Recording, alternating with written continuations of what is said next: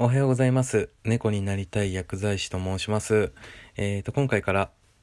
えー放送を開始したいと思います。で、内容につきましては、私結構論文を読んだりするのが好きで、もう新しい情報を仕入れるのがとにかく大好きなんですけど、で、そういった情報を、まあ、インプットして、アウトプットのために、えーお話ししたりとか、あとは最近よく YouTuber の鴨頭義人さんっていう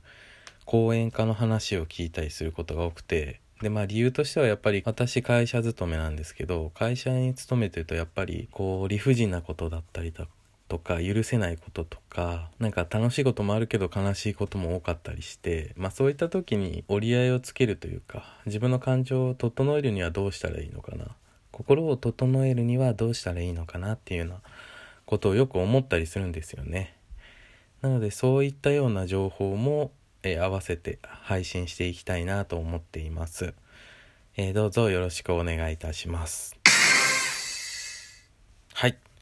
ということで、ここから、あの、放送開始していきたいなと思うんですけど、えっ、と、まず、先ほど話していた YouTube の鴨頭義人さんの、まあ、講演の中で私がすごい、これ使えるな、日常に使えるなって思ったことがあるんですけど、それをまずお話ししたいと思います。で、えっ、と、彼が常々言っているのが、感情を口にするっていうことを言ってるんですよね。何か、例えばこう、本当に理不尽な目にあったりだとか、まあ、パワハラとまではいかないけど、こういったようなことが起きた時に、どういうふうに対処すればいいんだとか、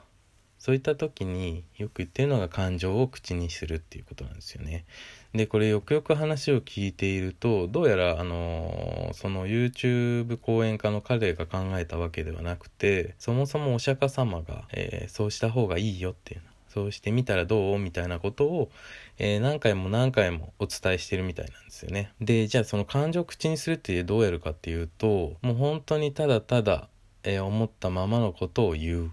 もう愚痴に近くなってもいいというか、まあ、ほぼ愚痴みたいな感じなんですけどただまあ吐き出し方に結構特徴があるのかなっていうのは、え個人的に思いまして、えー具体的な方法としては例えばあんなにひどい言い方しなくてもいいよなそれはこっちも人間だから嫌な気持ちになるよな許せないよな悔しいよなっていう風な形で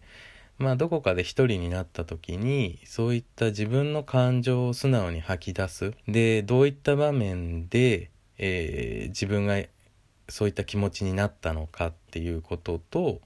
まあ、その理由ですよね。で理由って何もこうすごい論理的なというかもうしっかりとした根拠がなくてもよくて、まあ、やっぱり感情ですので感情って理論とか論理とかじゃどうしようもならないようなものなんですねやっぱり。その場面で素直に感じたことなので、まあ、特別理由はいらなくて、まあ本当にただただ思ったままありのままをこう口に出す。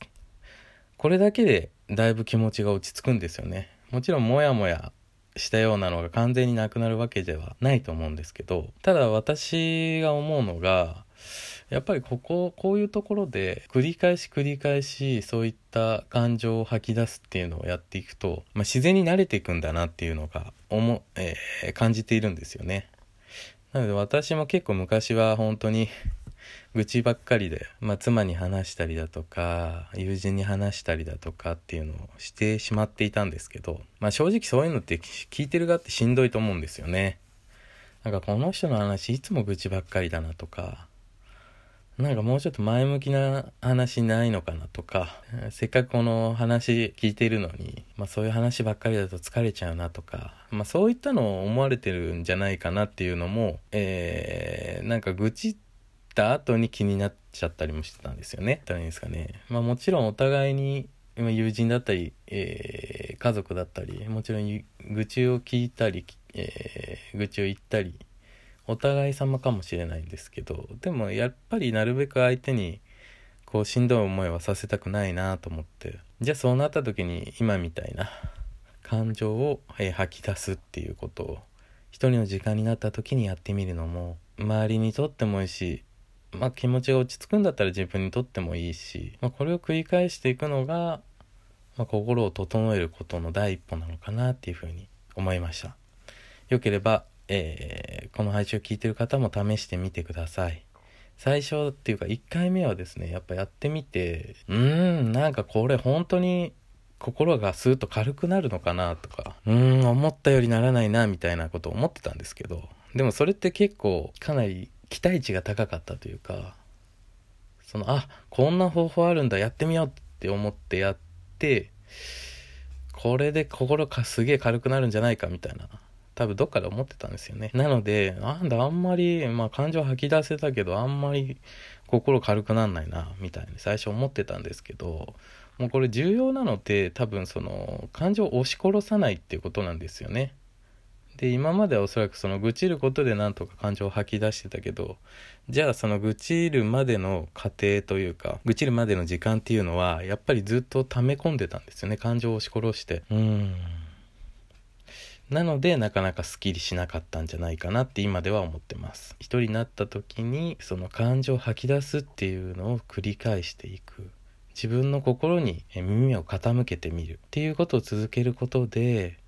まあ、自然とまあ、心が軽くなっていくんですよね。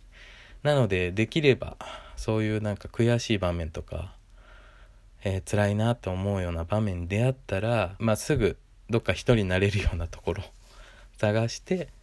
まあ、今みたいに感情を吐き出してみるのもいいんじゃないかなとは、えー、思います。是非やってみてください。はい、ありがとうございます。今日はこれで終わりにします。それでは失礼します。